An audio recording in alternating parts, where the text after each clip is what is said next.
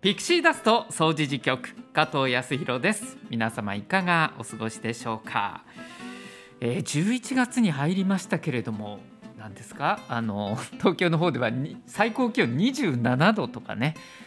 あの25度を超えると夏日って言うんですけれど11月に夏日を記録するっていうのはなんか記録らしいですよ。関東でね。まあ、あの東京と比べると大阪はあ少し暑い、えー、暖かい、えー、そんな気候なんですけれどもそれでも今年は長いですよね暑い期間。本当に秋が秒で終わってしまって冬が来るのかなってちょっとね秋が大好きな私としては残念な気持ちでいます。さあ今日のピクシーダストですが先日行われました夢笑顔アイフェスの模様をお伝えしますこれまで三島中フェスタなんてね呼ばれて親しまれてきたイベントではありますが今年は夢笑顔アイフェス2023というタイトルで、まあ、4年ぶりに本格的に行ったということであります。でテーマがありまして防災。これがテーマだったんですね。中学生たちが防災でどんなことが必要になるのかを考えてさまざまな提案をしてくれました。え当日の彼らの生の声をインタビューに収録しております。えこの後たっぷりお聞きいただきます。ピクシーダスト総除事局。この番組は茨城市人権三島地域協議会の提供でお送りします。総持寺命愛夢センターで行っている総合生活相談のお知らせです。総持寺命愛夢センターでは月曜から土曜の午前9時から午後5時までどんな相談事でもお受けする総合生活相談を行っています。不安やモヤモヤ心配事がある。差別や偏見で苦しんでいる。またこんなことをしてみたいなどどんなことでもご相談ください。お問い合わせは総持寺命愛夢センター。電話5660までピクシーダスト総持寺局、えー、今日はですね10月21日土曜日に行われました夢笑顔アイフェス2023の模様についてお伝えをしていきます。えー、先ほども言いましたけれども今回テーマが防災ということだったんですね。えー、午前中10時から11時半でしたかね、えー、1時間半ぐらいのフェスだったんです。え会場の三島中学校は皆さんご存知の通りこの地区の指定避難所の一つになっています。まあ、そこの会場を使って防災についてフェスタをしようということだったんですね。で当日はですね、えー、救護班とか食料班とかボランティア班とかあと避難者管理班とかねいろいろありました、えー、こんな風に8つの班に中学生たちが分かれて、えー、教室で、えー、非常食を実際に作ってみたりとか、えー、新聞を利用してスリッパ簡易スリッパを作るとかね、えー、そんな災害時に必要になるようなことを体験したり提案したりしてくれました、えー、PTA もブース出してましたね、えー、アンケートそれから防災用シャンプーとかを配布するっていう。で実は私たちピクシーダストもですね1階の第2美術室に陣取りましてここを特設スタジオにして避難所ラジオの放送をしようと。いうことでもう大量のラジオを持ち込みましてもうこの準備でスタッフの方大変だったんですけれどもねえー、で各所にラジオを置いて周波数を合わせてさあ放送だってやったんですよ。ね災害時やっぱラジオがあると便利ですよね。えー、どんな風にね放送ができるのかなと思ってやってみたんですけれども一部ラジオの放送を聞ける場所もありますがえスタジオの位置とかアンテナの位置これ課題だったなと思いますね。どんな風に電波が飛んでいくのか。え鉄筋コンクリートの建物の中なかなか電波が届かないということでラジオもらったかけど聞けませんでしたよみたいなことも言われちゃったりしたんですけどね。まあそんな課題も見つけることができたっていうのは一つ意味のあることだったかなと思っております。まあ、当日放送していったのはその特設スタジオに各班各ブース担当する中学生を招きまして、えー取り組みなどを聞かせてもらいました、えーそのインタビューの様子当日の彼らの思いをお聞きください。どうぞ。さあスタジオにはですね2人の可愛い、えー担当者が来てくれました。おはようございます。おはようございます。えーそれぞれ何年生の誰か名字だけでもいいから教えてください。一年の藤井です。藤井さん。一年のマスコです。益子さん。はい。藤井さんと益子さんは、えー今回はどういうグループになるんですか？えっと施設管理班。施設管理班。はい、えー具体的にはその施設管理班は今回のイベントの中ではどんなことをやるんですか？えー施設管理班では実際に災害が起こったことを想定して、うん。避難所の運営について考えました。おーここ三島中学は実際にね何か災害が起こったら避難所になる場所ですよね、えー結構みんなで議論したり話し合ったりしたのかな？そうです。うん、でどんなふうに話し合いをしてくれましたか？うんえっとまず活動が三つあって、3つある、うん、えっと A、B、C のグループに分かれて、うん。A グループは防災の観点で学校を回るツアー、B グループはパワーポイントでまとめた施設管理の発表、うん、C グループは避難所の体験、段ボールベッド組み立て選手権などの企画を考えました。なるほど。段ボールベッド組み立て選手権ってちょっと面白そうなんだけど結構広い場所がないとできないでしょこれ会場どこになるんですか？会場は体育館でやってます。あ体育館。何人ぐらいのメンバーがいるんでしょう？君たちの仲間は今回。施設管理班はだいたい30人ぐらいで。おーすごいね。え実際に自分たちで段ボールベッドを組み立てたりはしたのかな？やってみた？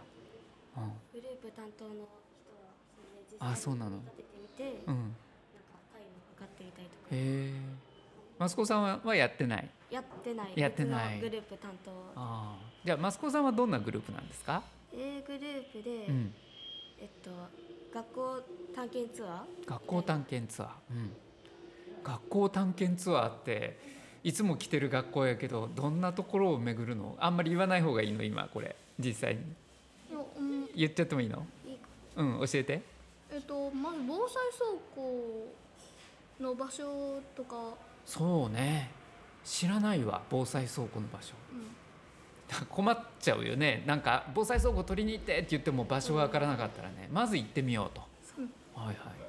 あとは？えっと他にはあの川が近いじゃないですか相川がね。うん。氾濫した時にどこら辺まで浸水するかを示すラインが校舎の外側にあるのでそこを確認しに行ったりなるほど。割と前通ってても 見ないね壁ってね。で君たちはそれを知った時どんな気分になりましたか？なんかこんなとこにあるんだっていうのが思って、その高さっていうかねどのぐらいまで水が来るのかって結構衝撃じゃなかった、結構高かった。ねえ。じゃあどういうふうに備えたらいいのかなっていうことにもつながってきますよね。そうか。なんかすごく面白そうなグループですね。はい、えー大勢の人がね来てくれるといいですね、はい。えー今日頑張ってください。ありがとうございました、ありがとうございました。さあ続いてのグループ登場でございます。3人来てくれましたね。じゃあ学年と名字だけ順番にお願いします。はい、えー、3年の藤波です。はいえー、3年の水島です。水島君はい、3年の橋永です。はい、よろしくお願いします。えー、3人は今回何班ですか？えー、避難者管理班でやっています。避難者管理班。えー、校舎でいうと南校舎の3階かな。はい、はい、3はい階です。はい。えー、どんなことを避難者管理班は今回企画しているのかを誰か説明してください。えー、まず最初に班対抗で、うん。あの災害に対するクイズをやっています。クイズ。うん。ククイズ対抗してその後にしばらくビビデオを見てもらうんですけど、うん。ビデオを見てもらった後にその被害者カードっていうのがあるんですけど、うん。どうしたら書きやすく改善ができるかできるのかっていうのを一緒にみんなで考えてもらいます。じゃあ一応カードはあるけどもっと良くしようってこと？はいそうです、ん。でそこに作った人が気づかないポイントに、えー実際利用した人から教えてもらう。そんな感じかな、まあそうですね、うん。はい。はい、クイズ以外には何かやってるんですか？さい。クイズとうん。その被害者カードが終わった後には、その実際に災害食のし試作と試食の体験があります。おおなるほどね、えー橋永君は今回グループではどんな役割をしてるんですか、えー今回は、動画を見てもらった後に、うん。そのみんなのなんていうの？感想とかを、はい。まあ、まとめて、まあ、司会をやってますね。おおすごいね。そうかそうか。水島君はどんな役割ですか？えーっ、と橋永と一緒の司会うん。です。進行していくわけね、はい。はい。進行してい。ますえーあと災害食っていう話がさっき藤波君からありましたけれども、はい。ど災害食ってはどんなものなの？まずイメージがちょっとわからないんで教えてください。まず一つとしてあのきな粉の飴を作ってもう一つは、あのふりかけを作るんですけどふりかけ、はい。うん、本当まあふりかけにゆかりがあるのでゆかりでいいんかなと思うんですけどでも あ。食物繊維とかをもっと取るようにはあ。工夫して作っていきます。なるほどね。だから例えば今日もねアルファ化米とか配られると思うんだけど、それが避難所で出てもそのお米だけ食べるわけにはいかないから何かそこにプラスできるものでああそうです。栄養価の高いものっていうことになるのかな？はい。そうはい。実際食べてみたりしたんですか？あ僕あ食べたな。ふはい一回。藤波君食べた？みんな食べましたうよん。橋永君も食べた？全員一回あのきなこ飴。ビリーブっていう部活の集まりで一回作って試食うん。しましたね、そうかそうか。ビリーブの活動の中でね。はい、きなこ飴どうでした？えーめちゃくちゃ甘かったです。甘い。あ結構じゃあちょっと本当避難してたら安らげるような甘みはあるの。はい。水島君どうでしたか？いや美味しかった。美味しかった。何が一番気に入りましたか？えやっぱふりかけがご飯にしっかりあって。そうね。ふりかけあるとないとでは全然違うだろうね。さあもうね今日始まったばっかりですけれどもあっという間にね午前中終わっちゃうんで頑張ってもらいたいと思うんですが、えー来てくれる人に何かメッセージを残すとしたらじゃあ最後に藤波君言ってください、えその来てくれる人うんには、はい。えここに？メッセージを何か。ああみんなその避難者管理班に。そうですね。えーとまあ、実際に災害でもやっぱ避難した後いろいろあると思うので、しっかりと自分のあの荷物チェックとかをしっかりしてもらいたいなと思います。なるほどね。何を持ち出したらいいのかとか、そういうものもひょっとしたらクイズに出てきたりするのかな。それはないクイズの中身は少クイし、ズの中身は言えない。はい、あそりゃそうやな。はい失礼しました。えー、3人のね、えー、3年生来てくれました。避難者管理班の3人でした。ありがとうございました。ありがとうございました。ありがとうございました。さあ続いては一人のね、えー女子生徒来てくれました。じゃあ学年と名字お願いします。三年の植木です。はい植木さんよろしくお願いします。お願いします。えー、何班ですか？情報班です。情報班。情報班はどんなことやってるかちょっと教えてください。えー情報班では震災に備えた啓発ドラマ、うん。その日その時の上映、え？あえ ドラマ？ーはい、すごいね。うん。えー防災カルタとうん。伝言ゲーム、うん。えー優しい日本語の学習を行っています。ちょっとめちゃくちゃ僕興味あるんですけどすごいですね。ドラマってさこれどこで放送されていたやつなの？えっ、と自分たちで作った？あいえ、えっと YouTube にあると。あなるほどね。そうかそうか。YouTube で流れてるやつがあるんだ。実際植木さんは見たのかな？そのドラマ。あはい。うん。南海トラフの大地震ってものすごく大きな被害が出るって言われてるよね。でこの近畿地方も直撃したら大変なことになるんじゃないかって言われてますけどはい。実際そのドラマを見て植木さんはどんなふうに思いました？えなんか今からちゃんと備えておかないといけないなと思いました。えー具体的にこんなことやっとこうかなって思ったことはあります？なんかあの災害グッズをうん玄関に置いておくとか。ああすぐに持ち出して逃げられるようにってことかな、はい。うん、あとなんかすごく楽しそうなの。えカルタがあるって言ってたね。はい。災害カルタ？はいこれって実際にあるもの？自分たちで作ったの？ええなんかあってうん。あの情報班の人で切り取ってで今やっています。なるほどね、えー行ったらこれあのカルタ楽しめたりドラマ見られたりするんでしょ？はい。うん。これ場所をちょっともう一回教えてくれる？どこでやってるんですか？えーっと2年1組うん。と2年2組と2年3組です、はい、これ校舎でいうと何校舎の何階ですか？今いるのが南校舎。うん反反対側の。北校舎か、た多分です。うん、そうだね。南の反対は北だね。北校舎だね。北校舎の何階？えーっと3階。3階。北校舎の3階に行ったらドラマが見られてカルタが楽しめて。でなんか優しい日本語っていう言葉を聞いたけど優しい日本語を何教えてくれるの？どんなもの？優しい日本語って。えーっと。難しくない日本語だろうねまずね。はい。なんかみんなに情報が届けられるような日そうか。本語、だから例えば日本に来て間もない外国人の人でも分かるとかはい。ちっちゃい子でも分かるとかはい。そういうことだね、うん、それが伝わっていくと避難する時も間違えたりしなくて済むかもしれないもんね。はい。どんなもんだろうって興味持った人はぜひ北校舎の3階2年1組2組3組のね会場に行ってくださいということで、はい。えーおじさんの方から宣伝しちゃいましたけども。よかったかな？はい。はい、えー情報班代表3年生植木さんでした。ありがとうございました。ありがとうございますはい続いてのグループご紹介しましょう。じゃあまず何班か教えてください。食料班です。食料班、えーなんか給食作ってそうな感じしますけどそうじゃないね。あ、はい。はい。えっ、と学年と名字お名前教えてください。あ、一年の阿部です。はい安倍さんよろしくお願いします。お願いします。食料班はどういったことを今回やってるんでしょう？えっと食料班ではその震災時の、うん。あのあのあれ。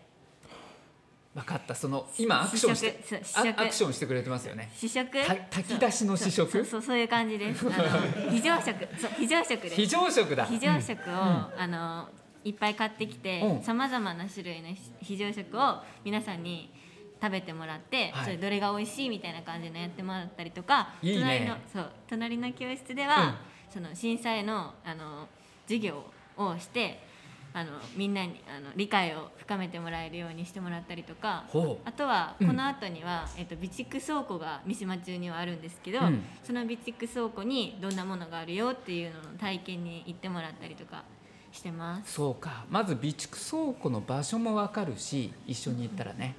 で誰か取ってきてって災害の時に言われてもああそこにあるよって分かってる人がいたら行けるし。中に何があるかも大体今日分かるってこと、わかります。はい、で最初に言ってくれた非常食はい。すごく興味があるんですけど最近いろんな非常食があるっていうふうに聞いてますけど実際どんなものがありました？あ、今回出させてもらってるのは、パン三種類。パン3種類。えチョコとメープルとプレーン味と、うん。あとはカレーのルーとあとは煮込みハンバーグだったりとか、はい。あと肉じゃがとか、はいあとは豚汁と、はい。えー乾パン、まあ、絶賛売れ行きの乾パンとか、うん、売れてんだ。売れてます。めっちゃ売れてます、うんうん。あとはサバ缶とか、はい。まあえっと、常温でもうそのまま開けたらすぐ食べれるとか水入れたりしないでも食べられるよっていうのを今配ってます。そうか。でも今話を聞いてみるとパンにせよカレールーにしろあと煮込みハンバーグとかサバ缶とかあったけど普段お家で使えるものだよね。あはい。これをじゃあ普段も用意しといたら非常食になるってことか。あーえっとその非常食ってすごい日持ちが良くて、うん。あのまあ、1ヶ月だったりとか、まあ、ものによるんですけど乾パンとかはめっちゃ日持ちがするんですよ。そうだね。だから普通に家で作って置いとくっていうよりかは、うん。その非常食を買ってその日常食べてるものをその長く持たせるっていうメリットがありますストックにしておいてそれをまあチェックしながらね賞味期限をね回していくっていう感じかな。そんな感じです。えー安倍さんのお気に入りの非常食を最後に一つ教えてください。私のお気に入りの非常食は、まだ食べてないけどパンが美味しそうだなって思いました。いいですね。香りが。香りがあパンの香りもしてくるのね。あはい。なんか言ってたね。メープルと、えーチョコとプレーンとえー一個食べていいって言われたらどれにします？私メープル食べメープルね。おじさんもメープルがちょっと気になってました。はい、えー、1年生の安倍さんすごくしっかりね喋ってくれました。食料班。これ場所を教えてください。あえっと南とうん。2階のうん。1年4組と5組で、はい。5組がえっと試食体験で、4組が授業をやってる感じです。はいわかりました。もうしっかりねリポートしてくれて将来ちょっとアナウンサーとかどうです？か考えます、はい、はい。えー、安倍さんありがとうございました。ありがとうございました。はい。続いてのグループです。物資班ね。ということで2人来てくれてます、えー、じゃあそれぞれ学年と名字お名前お願いします。三年の矢田部です。三年の小野です。はい。矢田部さんと小野さん。はい物資班は今回どんなことをやってるんですか？えー、物資クイズを行ったり、うん。新聞スリッパを作ったり、うん。障害物競争みたいなのしたりしてます。なるほど。さらっと言ったけど新聞スリッパって何って今思いましたけど新聞スリッパって新聞紙で作るスリッパのこと？はい。はい、えーどんな風に作るんですか？新聞を折って作ります。そうだろうね そうだと思うそうだとは思うけど折り紙のような感じでできるの？できます。実際小野さん作ってみた？一回作ったことあります。うんでもなんかもうよくわからなくて、これ誰か今日行ったら指導してくれるのかな？はい。はい、えー、矢戸部さんはスリッパは作ったんですか？いやまだ作ってないです。そのグループではなかったのね。違います。うん、矢戸部さんはどんなことを中心にやったんでしょ物資クイズを中心うん。にやらせてもらってます。う物資クイズっていうのは物資に関するクイズだけどどういうイメージなんだろう？なんか例えばちょっと今出してください。もし。物資クイズ。ツナ缶でうん何ができるかみたいな。ツナ缶で料理ってこと？いや、その災害時に役立つものでええ作れるらしいです。それはすごいですね食べるんじゃなくてだよね今言ってるのはねはい。はあ分かりました物資クイズねでこれなんか答えるとメリットがあったりするの？なんか災害用のうんグッズをもらえたりします。えそれは正解したら？正解したらです。正解しないと？もらえないです。もうらえないの？そうか。厳しいね結構ね。結構厳しいね、えークイズはどうやって考えたんですか？先生がうん。あらかじめ作ったのをうん。みんなでどこをやるか話し合ったりして決めました。なるほど、はい、小野さんは今回その物資班ではどんな役割だったんですか？あ、同じで物資クイズのし司会みたいな進行をやってました。なるほど、えー物資クイズそれから新聞スリッパ作りでなんか借り物競争がある。はい。これは何新聞紙で作ったスリッパを履いて借り物競争に行くってこと？多分そうです。多分そうです、その担当じゃないから分かんないよな。担当じゃない。分かんないよな。そうだな、えー知りたいんだったら来てくださいっていうことだと思うんですけど、えー会場を教えてください。えー。どこにありますか？物資班は。三年うん生の。うん。三年一組、うん。三年二組。うん。と更衣室。ああ。で3年1組2組っていうのは校舎でいうと運動場に近い方なのか道路に近い方なのかどっち？道路に近い方。道路に近い方の何階ですか？三階です。3階、はい。えー北校舎3階の3年1組2組のところへ行ったら物資クイズで正解したら景品もらえるということだよねで正解しなかったら景品は？もらえない。もらえないっていうね。はいということで厳しいですけどちょっとみんな頑張って行ってください物資班のところへ。はい矢田部さんと小野さんお二人ありがとうございましたあ。りがとうございました。はい続いては男子2人が来てくれました、えー学年と名字お名前を教えてくださいえーっと、えー、3年生のあのあの、えー、草加城也って言います。はい草加さんはい、はい草加です。と3年生の西垣健って言います。はい西垣さん。草加さんと西垣さんはどんな役割を今日してるんですか？えーっとです。何班？九班。救護班と班。健康班です。はい。そうです。救護健康っていうとなんかあのレスキューみたいな感じがするけれど。あ実際やってることはどんなことなのかな草加さん実際はなんかまあそう災害時になんかお皿がなかったりとかなんかその日用品がなかったりする中でなんか身近ななんか紙を使ってうん。お皿を作ったりとか、おう。そうですね。他にもななんかまあ骨折したりとかしたらなんか身近なものでなんかそういう補えるこう必要なものを補うっていうのをメインで今回なるほど。そうなんだよね。災害の時っていうのは病院にじゃあ運んで救急車でっていうことができないから今あるもので何かやんなきゃいけないと、はいそれをちょっと工夫してちょっと展示とか見せたりっていうことですかね。まあ実際にまあなんか作ってもらったりとかもしてます、はい。えー西垣さんは今回どんなその準備とか取り組みをしてきたんですか今日まで。やっぱり見てくださる人にうん。ちゃんと命の大切さとかをうん。知ってもらうためにうん。頑張ってポスターとかおポスター？作った、作りました。え。ーポスターってどういう？そのフェスのポスター？じゃなくて？救護班救健康班の？ポスターをへえ。どんなイメージなんですか？それはポスターって。どういうメッセージとか書いてあったりするあー例えば、のうん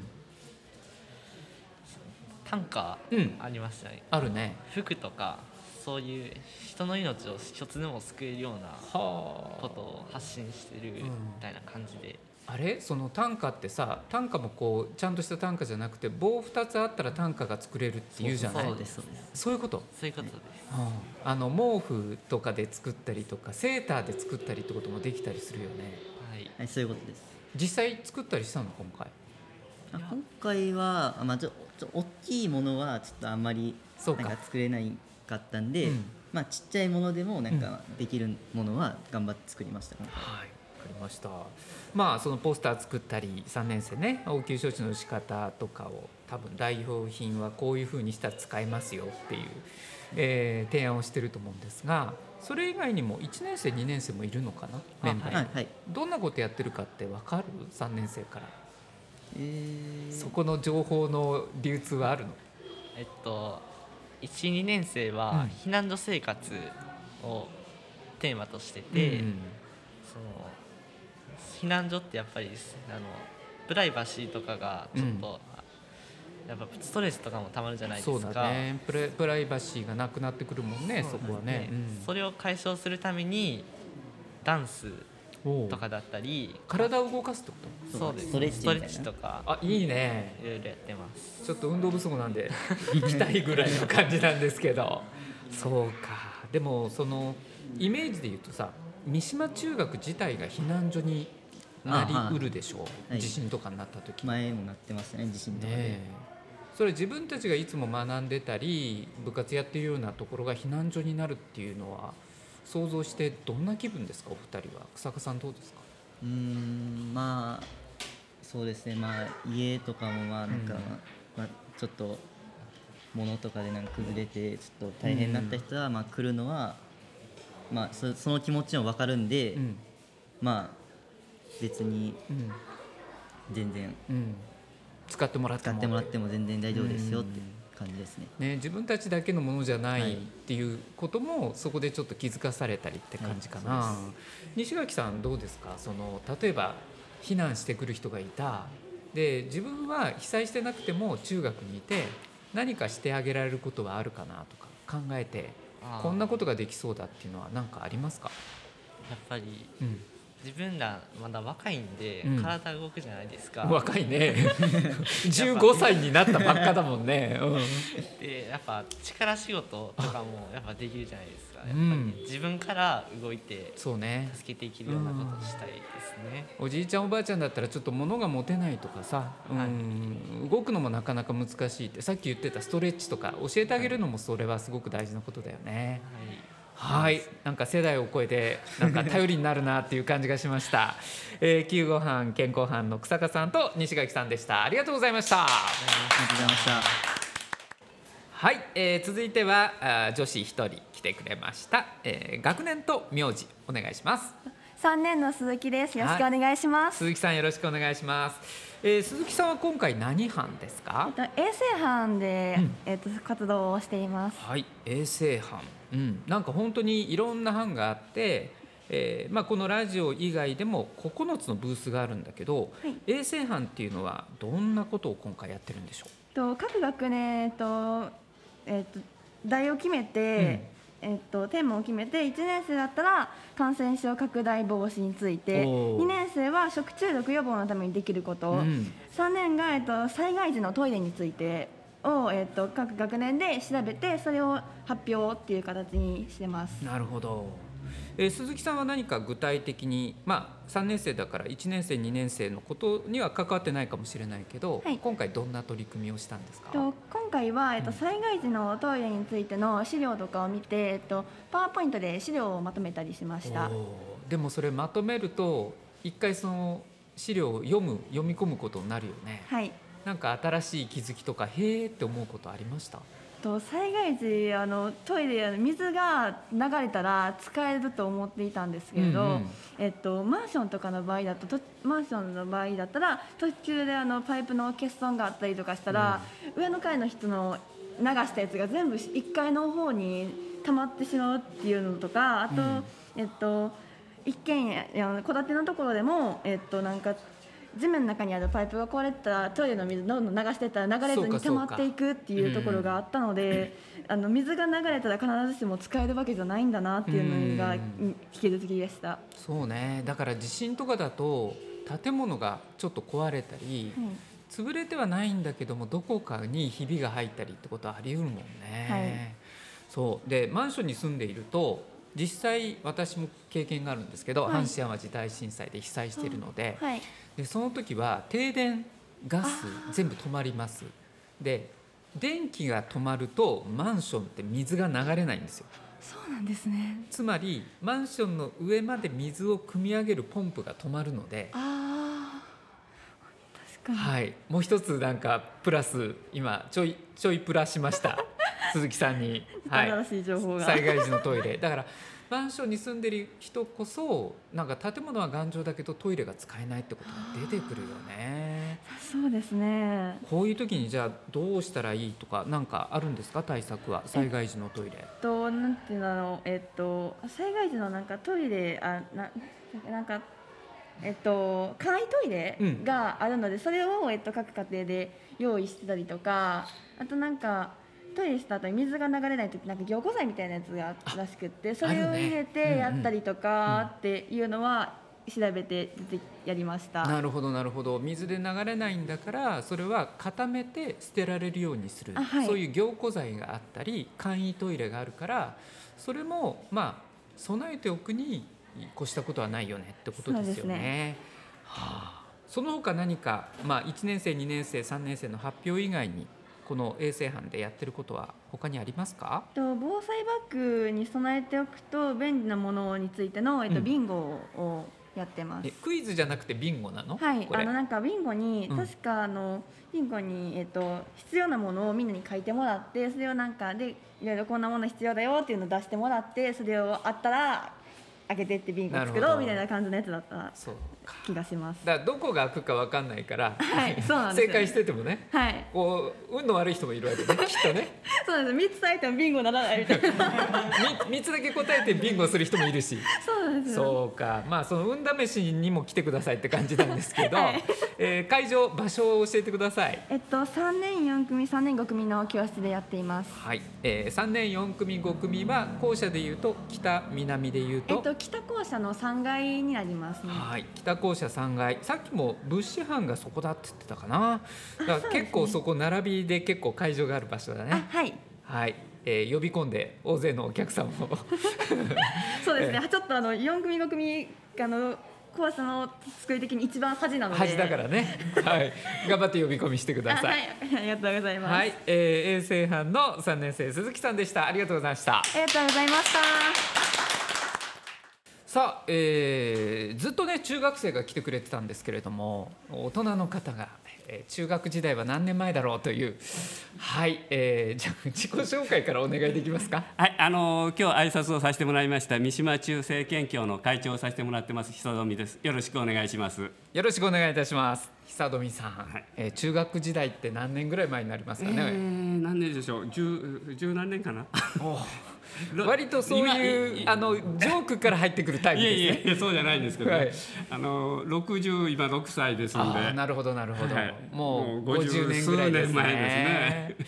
今日ここのフェス、えー夢笑顔愛フェスというはい。名前に変わってね、えー今回テーマが防災ということでやってますけれども、はい実際に会場を来られてどんな印象ですか？そうですね。あのまあ事前の企画のところから携わさせてえーるんですけども、ええあの今回特にあの中学生の皆さん方があの主体になって企画から運営、えー準備もやっていただけると、まあ今までのフェスタとかっていうと大人私たちが事前にこういろんな段取りをしたりして準備をして、でそこに生徒の皆さんどうぞ参加してくださいねっていう形だったのが今回あらもう全く変わった形で主体的にもう中学生の生徒さんたちがいろんな形で、えーやっていただいているということで。でまああの多分うまくいかなかったり失敗することもたくさんあると思うんですね。はい。でもやっぱり失敗したりうまくいかなかったことの方がうん。いろいろ最終的にはね自分の身につくことも多いんだろうなと思って、ね。まあ、今回あの失敗してもうまくいかなくてもいいから、とりあえずやってみようという形であのそうですね。ええさせてもらってます。はい。まあ、やってみてうまくいかなかったら課題も見つかるし、はい。でこれを例えば1年生2年生もいるわけだから、ね、はい。来年とかにつないでいったらいい、ねっていうことですよね。はい。まあ、企画から携われたっていうことなんですけど実際会場を今日回ってみて子どもたちの表情どうですか？そうですね。あの笑顔いっぱいで明るくて元気いっぱいにやってくれててね。あの、アルファ米を作るところからけ結構教室でももう ご飯を選ぶところから騒いでたみたいですんでね。あのみんな明るく元気にやっていただいてるなと思ってます。わ、かりました、久富さんが何かこの防災っていうことでまあプライベートでも結構なんですけど気をつけてらっしゃることって何かありますか、まああの私に限らない、まあ、中学生もそうなんだけどまずあの防災、まあ、自然災害起きて防災等が起きた時にまず自分自身の身を守るっていうのが一番ですよね。自分自身の身を守った上で、まあ、こういうところで避難所が開設されたりとかそうした時に少しでもお役に立てるんであればそこに参加をしてお役に立つようなことをやろう。とで、まあ、自宅でも今えー、タタンスとかそういうのが止めないとうん。倒れないように、あの止め上でせ止めたりとか、はい。まあ、そういうこともちょっと、ね固定したりとか意識してはやるようにはしてますけども、まあ、でもどどんな災害があってもまず自分の命を守るその行動が一番かなとは思ってますけど。ですはいね、でもこうやって中学生と、まあ、大人が同じ場所でこう顔を合わせてイベントすることでこの地域に住んでる人たちの顔が見えてくるなっていう感じも私感想としてはあるんですけど。そうですね、あのーこういう形で、まあ、小学校だと意外と地域の方々も学小学校に訪れる機会っていうのも多いですけども、ええね。中学校になるとなかなか地域の方々がこう小学校中学校に来て足を運んでっていうのが少ないんで、ええ。まあ、あのこういう形で、えー少しでも地域の方々に来てもらってね。で今回あのちょっと放送でも言いましたけどもあの地域の方々からもあのまあ、こう地域自体が高齢化してきている中でこういった防災関係について、中学生の人たちが学んでくれる、うん。でいざという時に運営や企画とかに関わってくれるっていうのはすごく心強いことだっていう声もちょっとお聞きしてますんでね、はい。そういう意味ではあのこういう企画っていうのもすごくいいのかなと感じてます。そうですね。ははい。い、えー今日はありがとうございます。はい、すみません。ありがとうございました。また引き続きよろしくお願いいたします、政権協会長の久富さんでした。どうもありがとうございました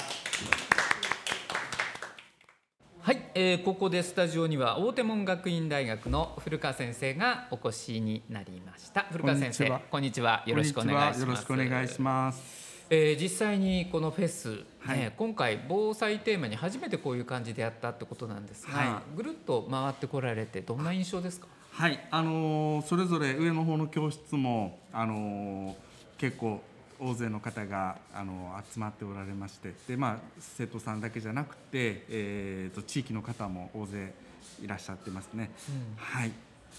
何か印象に残ったような場所、えー取り組みはありましたか？そうですね。あのボランティア班、あの最初に伺いまして、えー一番最初にあの教室で説明した後、グラウンドの方で、えーちょっとプールの水をろ過するっていうのをね、あのペットボトルにあのろ過するものをですね、いろいろ用意して、で。あの綺麗なになりましたよっていう水をですねみんなの前にこう見せて回ってくれたりとか。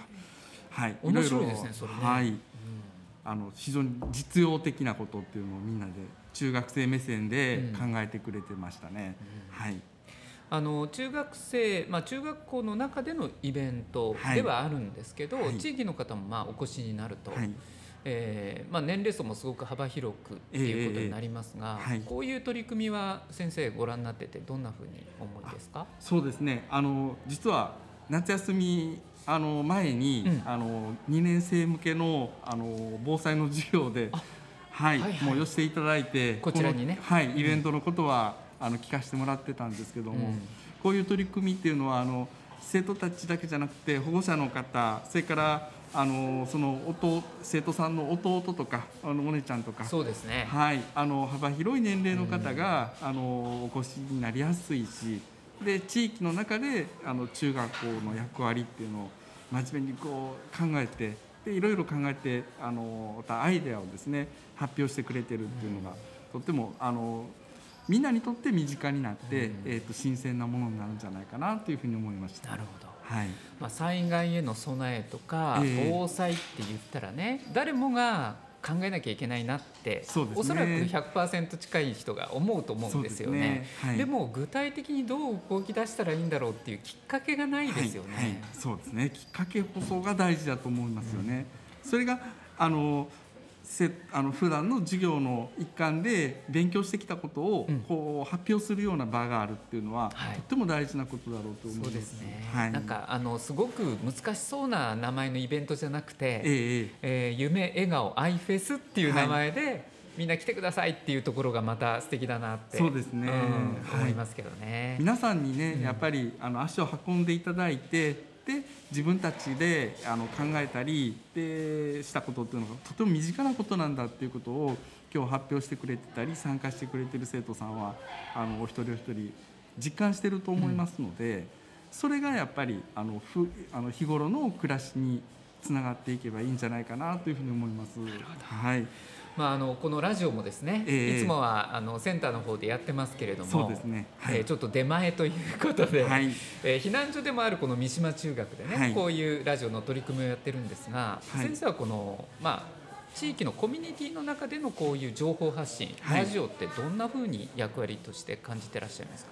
ラジオのメディアラジオというメディアは、うん。やっぱりあの皆さんの耳に届くということであの活字だけではなくって、えー文字情報以外にやっぱりあの何かしていてもあの得られる情報が得られるしそれから一番親しみのある年代ってやっぱり高齢の人が多いかなと思うんですよね。ラジオというメディアにね、ええ対して。そうですね。でもその年齢を超えてたくさんの方があの触れるようなチャンスが多い。これがやっぱりラジオの魅力だと思いますし、でそれがあのいざという時にもですし普段からもですね、えっと、ピクチーラストを通してあのああピクシーダストを聞いたら身近なことをいろいろ発信してくれてるんだなとかそういうことに触れてもらえるとリスナーもっと増えるかなというふうに思います。そうですね、はい、あのセンターの中だけでやってると私たちも気づかないことにここ、はい。今日中学生とたくさん会話をする中で、ええあこんなことを思ってこんなふうに喋ってくれるんだって、はいその声が流れることも、はい。すごくこう地域として必要なことかなっていうふうに私も今日感じてるんですけどね。そうですね。こうやってね、あのまあサテライトというような感じで、あの発信してくださるっていうのがきっとですね、あのいざという時もそうでしょうけど、あの日頃からのつながりをもっとあの太くしてくれるチャンスになるんじゃないかなというふうに思います。はい、ありがとうございます。まだまだフェス続いていくみたいなので、はいそうですねはいえー引き続き先生よろしくお願いします。はい、こちらこそよろしくお願いします。ありがとうございました。ありがとうございました。はい、えー、またまたゲストがお越しになりました。えー、笹川千秋先生です。三島小学校の校長先生です。はい、こんにちは。よろしくお願いします。お願いします。えーフェス今回こう初めてのね、うんこういう形での夢笑顔アイフェスという名前で、防災がテーマということなんね、ですけど、すごいですよね。先生ぐるっと回られました？そうですね。もう本当に子供たちが自分からいろんなことやってて、私一回そのクイズに入ったんですけど、防災クイズ入ったんですけど。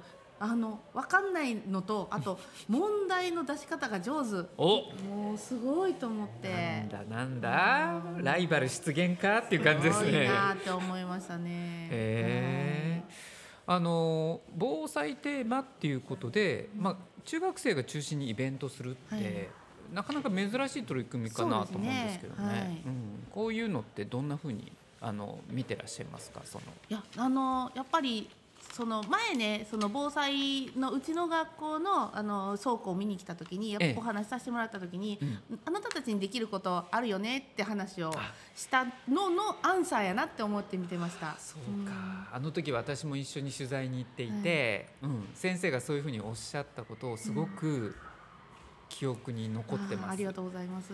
ただうん。見るだけじゃなくて、何があるかを見るだけじゃなくて自分たちで何ができるかを考えてねっていうメッセージだったなと思って、うんうんうんでそれの一つの答えが今日のフェスじゃないかそうなんですよ。うなんかあのね子供たちと遊ぶ班とかもあって、うん。あのきっとそういうのも、うん、あるあの必要やなって思っていたけれど実際そういうのを見た時にあいろんなこと考えてるなと思って、はい、あの子供たちと遊ぶことが必要だよねって意外と真面目に考えている防災を真面目に考えている大人が思いつかないんじゃないかなっていう気がしてて、ねはいはいこの発想ってすごく大事ですよね。ね本当に。うん、なんかすごくさっきから子どもたちと、まあ、子どもたちって失礼だな中学生のみんなとここでお話をする中で、うんうん。すごくしっかりしているし、自分たちが何ができるんだろうっていうのをすごく考えてるなっていう気がするんですよね。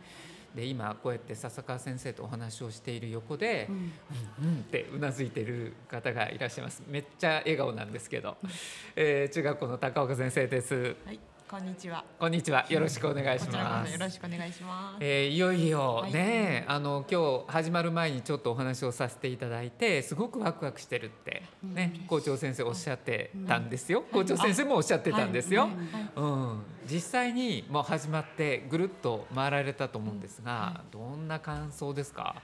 えっとね、思った以上でしたっていうところですね。思った以上。はい。すごいやっぱりすごいなと思うのが、うん。こう大人で目線で言ったらその決まった管理班なら管理班でも、食料班でもそうですけど、こう決まったことをこう教えなくちゃってなるんかなってちょっと少し思ってたところがなるほど。目線が全然違うというかなんていうかな。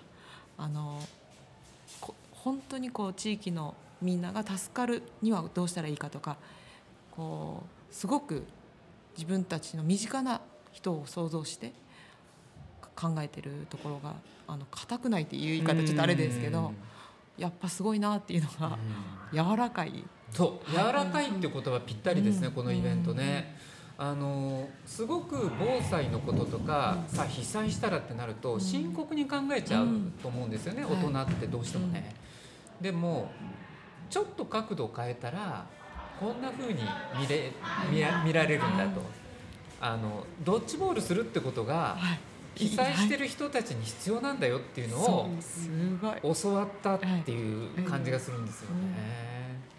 さっきあの印象残ったコメントいっぱいあるんですけど、生徒たちの僕たちは若いので そりゃそうだろうと思ったんですよ、はいはい。僕たちはまだ若いのでって言ったらまだ若いのであのできることがあると、うん。あのまあ、力仕事とか、うん。そういうことでも貢献できるんだっていうふうに、へあの3年生の男子生徒2人だったんですけどな。んかこう芽生えてきてるものが、はい。こういうイベントきっかけにあるんじゃないかなと思いますけど。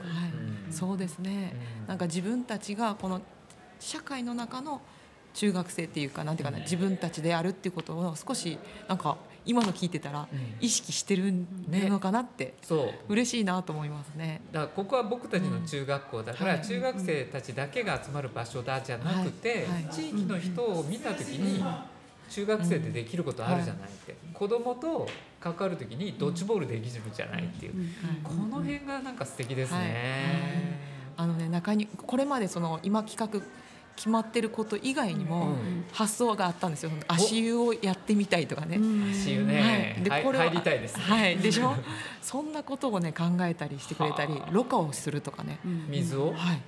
あと飲みなんか水道水止まるから、ろ過をするにはどうしたらいいかとか、あの本当にいろんな相談あって、今実現可能なことに到着してるんですけども、なるほど、だから今日フェスでできたことが全てじゃなくて、できなかったことでも考えるっていうのは多分何も頼るものがなくなる災害の時には必要っていうことになりますよね。はい、で今実際にまあ買ってくるっていうよりはあるものでなんか工夫してできないかっていうのをすごくね。すごく考えてくれてすごいなと思って。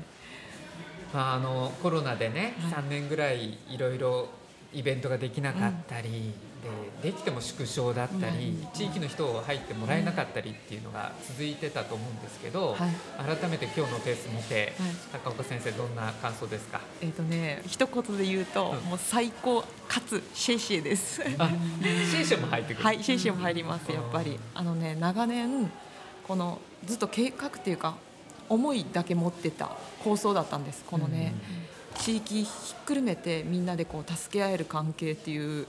そのしかももうすぐ地震が来るあの理科の教師なので来るのをすすごくやっぱ警戒してていうところがあって、えっ、と二次的に命を落とすことで人はやっぱり悲し悲しみがもっと悲しくなっていく。その地震だけで亡くなるのは致し方ないってやっぱりそのどこかでね。なんあうん。の割り切れるけども、本当は救えたんじゃないかっていう命を救えない時に人はやっぱり苦しさとか抱えて一生生きていくっていうあの、はい、本を読んでて、それを地震が起こる前にやっぱりみんなで共有しておくいい意味というかね意義というか、そういう思いもあって、えー、と地域ぐるみ全体で考えるっていうのが本当に実現できたのにほんまハッピーとか夢なんです。夢だったんで幸せです。地域がつながっていくことで、災害関連死っていうものが防げる、はい、そうです。ね、はい。っていうことですよね。はい笹川先生も小学校でねいろんなイベントをもうやろうと思ってできなくなったりとかありましたよね。どうですか、ね。今日、まあ、中学が一つ会場にはなってますけど。そうですね、まあ、あの小学校も、まあ、来月、あの地域防災の自主防災でそういう、まあ、ああの避難所開設のイベントみたいなのもあるんですけども、まあ、もちろん地域とつながっていくっていうところではそのどこでも避難所は、まあね、あの開設しうるっていうところとそれからあのぜひねこの今日のあのイベントを見て思ったのはその中学生が身につけたいろんなものを、ぜひ小学生に伝えてほしいなと思うんですよ。うん。めちゃくちゃいいですね。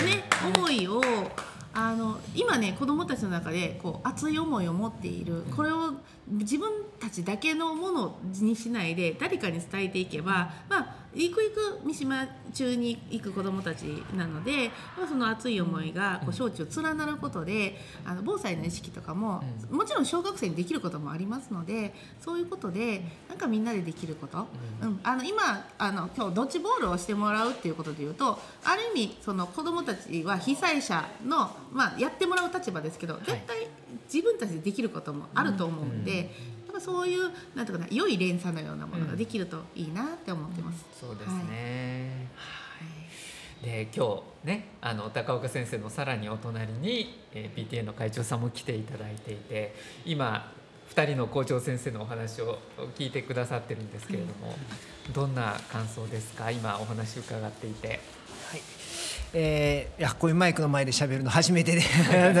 えー、ちょっと緊張もしたりしてるんですが、えー、今日本当に、えー、このフェス、うん、あの中学生が自分たちのあの思い自分たちでこう自主的にこう案を出してやっていくっていう、うん、それを見てあ素晴らしいなという思いと PTA もあの今まででしたらあのやらされてる強制感のある PTA だったと思うんですが、まあ、今年から本当に PTA を変えていこうというで、えー、強制される PTA ではなくて、うん、PTA も自分たちから思いから出てくること、うん、何をし何かをすると。そうですね、うん、ですので、まあ、強制されてたらたくさんのことはできるかもしれないんですけれども、やっぱりこう嫌々感とかしんどい、っていうのが出てくるんですが本当に今年から PTA も一歩踏み出してもう自分たちにできることっていうのを目指して今年小さな一歩ですけれども踏み出してえいきたい。でいけてるのかなと思ってるんですがそれをまた来年につなげていきたいなとそう思っております。でまた中学生のえ子どもたちがこう自分からやっていってるっていうのを見させていただいて親も PTA もそのように本当に、あのそそのことを励みを受けてやっていきたいなと、うん、えー、そう思わされました、うん、中学生もあのいろんな顔を持ってるかなと思っていて私はあの今もう全然あの保護者の立場でもないですけれど、えー、街をこう登校風景で歩いてる時の表情とかはやっぱ気になって見てたりはするんですよね。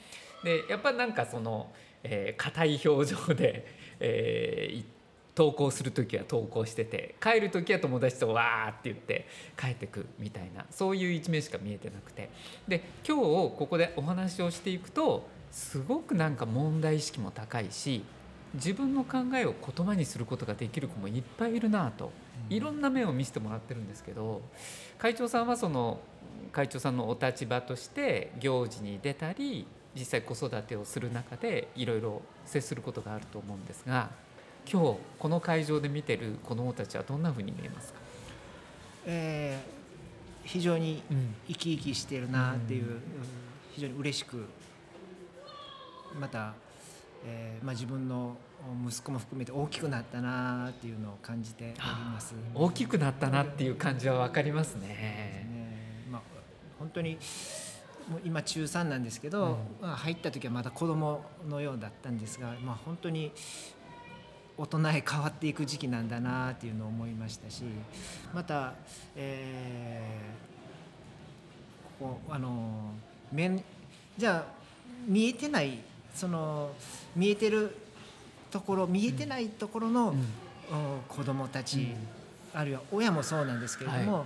そのまあ SDGs であの誰一人取り残されない社会ということで、うん、あの PTA としてもあの本当にこの見えてないところもう誰一人親もですね本当にこう悲しむことがないようなあの中学校 PTA として、うん、えー、全員がですね笑顔で、えー、三島中に来てよかったと子供だけじゃなくて、保護者もですね、あのそういう言えるような、あの学校に目指してる、校長先生目指してると思うので、その助けを PTA もそこにちょっとでも助けになれたらいいなと、そう願っております、はい、でもこのイベントをきっかけにさらにこうアプローチできる今まで届かなかったところにもアプローチできるようになるかもしれませんもんね。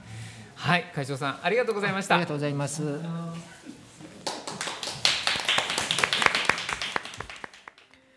えいかがでしたでしょうか？中学生たち本当に素直にそしてあの大人が思いつかないようなことまでね考えられるんだなっていう僕は驚きがありました、うん、避難所での避難ってなるとやっぱり、まあ、それは深刻な状況災害なんで、えー、ちょっとなんか笑顔もないような感じでことを進めていかなきゃいけないんじゃないかなってそんな思い込みが僕にはありましたけど、えー、ボランティア班の中学生たちってドッジボールを運動場でやろうでそうなんですよね。避難してくるのって大人だけじゃなくてちっちゃい子どもたちもいる。小学生もいるだろうと。そんな子たちも、うんまあ、その雰囲気の中で暗くずっといるよりはちょっと体を動かせるレクリエーションをすることが中学生の僕たちできるんじゃないか私たちできるんじゃないかそんな思いで考えてくれてたような気がします。なんか目から鱗でしたね私は。ああ避難ってそうだよなって。全世代が来るから全世代それぞれに必要なこともあるしそれぞれができることもあると、えー、中学生頼りになるなと思いました。でとりわけ感心してらっしゃったのが中学校の校長先生の高岡先生なんですよね。あの子たちはこんな風に考えて自分の考えをまとめて言葉で喋ることができるんですね。えー、ラジオのそのインタビューで、えー、それを漏れ聞く中でそんな実感をお持ちになったということだったんですね。私もそれは感じましたね。問題意識が高くてで自分の考えを言葉にできるそんな力が三島中の子どもたちにはあるんだなというのを実感いたしました。以上今日の特集は10月21日土曜日に行われました夢笑顔アイフェス2023の模様でした。さあ続きまして地域の催し事でございます。イベント盛りだくさんですよね秋はね、えー、近々あるんですよ。一つはね11月29日水曜日午前中のイベントです。ウォーキングイベントがあります。三島地域のお寺や歴史スポットを解説を聞きながら巡ろうと。これあの当日水曜日なんで9時15分からアイセンターでホットふれあいラジオ体操がある日なんですね。このラジオ体操終わり引き続き実施するということです。ご参加は無料です。えー、大体10人程度かなとスタッフの人は予想してますが20人になっても行きますよということなんで、えー、興味があればぜひねお越しいただきたいと思います。雨の際は中止となります。ご了承ください。えー、このウォーキングイベントの模様は次回の放送でね詳しくお伝えしようと思います。そしてもう一つ昨年度も行いましたね人権連続講座です。今年度もございます。1回目11月の18日土曜日午前10時30分からです。迫ってまいりました。タイトルは身近にある人権問題から学ぶ。暮らしの中にある差別排除を考えると題して講師は大北紀行さんにお願いをいたします。以前ピクシーダストにもゲストで、お越しいただきました。大手門学院大学の非常勤講師でもいらっしゃいます。大北紀行さんによる身近にある人権問題から学ぶ暮らしの中にある差別排除を考えるです。でこの後人権連続講座は12月来年1月2月3月と続きます。5回連続です、えー、もちろん5回連続で参加していただいても結構ですし1回のみの参加も可能です、えー、申し込み用紙アイセンターの方にチラシでございます。そちらの方に書いて、えー、センターの方に、えお渡しいただければいいかと思いますし。あとちょっとどんな内容なのかね詳しく知りたいという方はお問い合わせにも応じております。総持寺命愛夢センター。電話072-626-5660です。またアイセンターのね受付でちょっと講座の話聞きたいんやけどなって言って聞いていただいたらご説明をさせていただきます。会場は総持寺命愛夢センターです。定員50人程度としております。11月1日からすでに受付が始まっております。費用は無料です。1回目の講座は11月18日土曜日です、えー、ぜひご参加いただきますように。さあ続いては総持寺川柳道場でございます。今日私力が入っておりますよ。たくさんの投稿を手元にいただいておりまして久しぶりに私束から選ぶということができました。ありがとうございます。えー、とかくせちがらい世の中悩みを不安を川柳にして笑い飛ばしていきましょうということでお送りしております。総持寺川柳道場でございますが今回は人権川柳と言ってもいいんでしょうかね、えー、今日ねあの皆さんにお伝えしましたでしょ？夢笑顔アイフェス2023三島中学校会場だったんです、えー、中学生のみんなが投稿してくれました。ここにえー、選び抜いた中でもこんだけ束があるというねこれ学年によってね微妙に雰囲気が違うっていうのも面白いんでそこも皆さんにちょっと味わっていただきたいなと思うんですね。やっぱりまず1年生からいきますかね。三島中学校1年生からの投稿川柳です。大丈夫相談できる人がいる。大丈夫。相談できる人がいる。いいですね。悩んでてもいるよ。ちゃんと。相談できる相手がいるよ。そんな声が聞こえてきそうです。2年生です。三島中2年の川柳です。頑張ろう。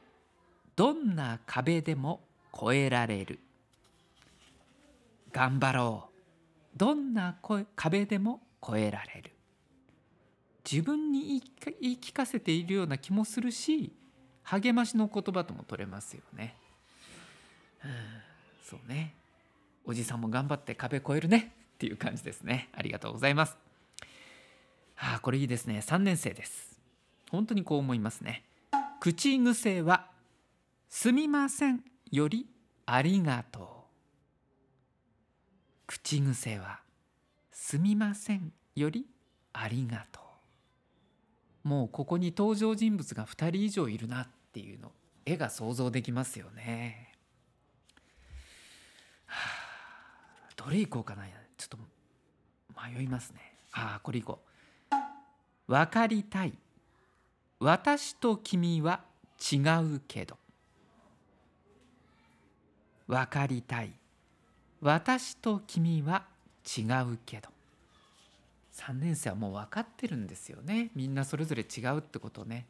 お互い尊重してますよね。なんか味わい深いな。ゆっくりと変わっていこう自分から。ゆっくりと変わっていこう自分から。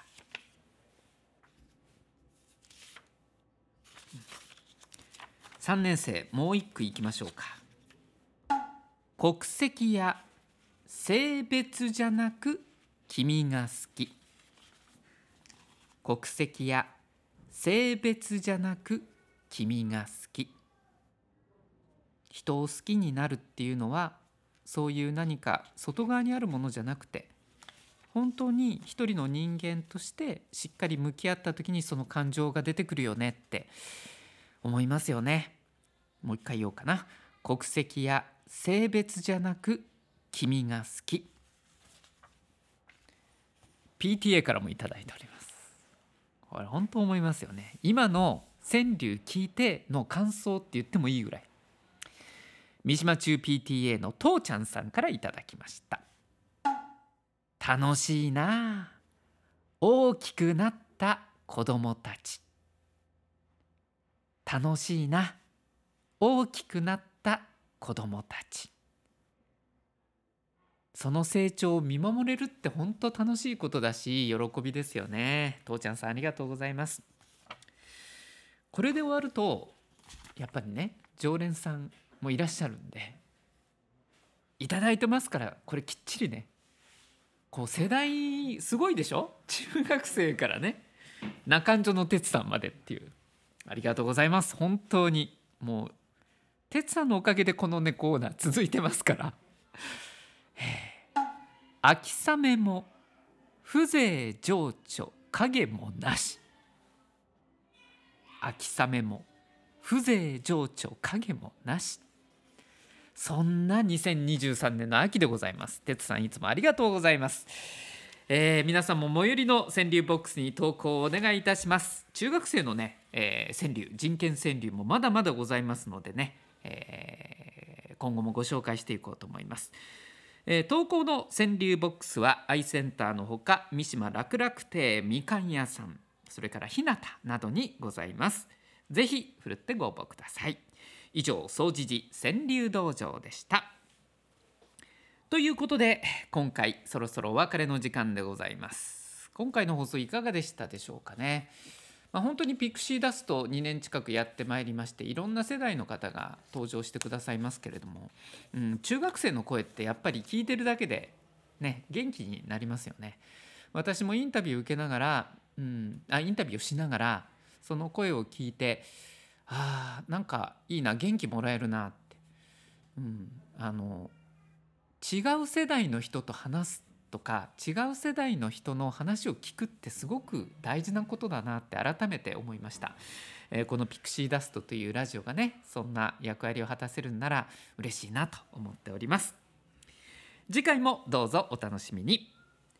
ピクシーダスト総除事局。この番組は茨城市人権三島地域協議会の提供でお送りしました。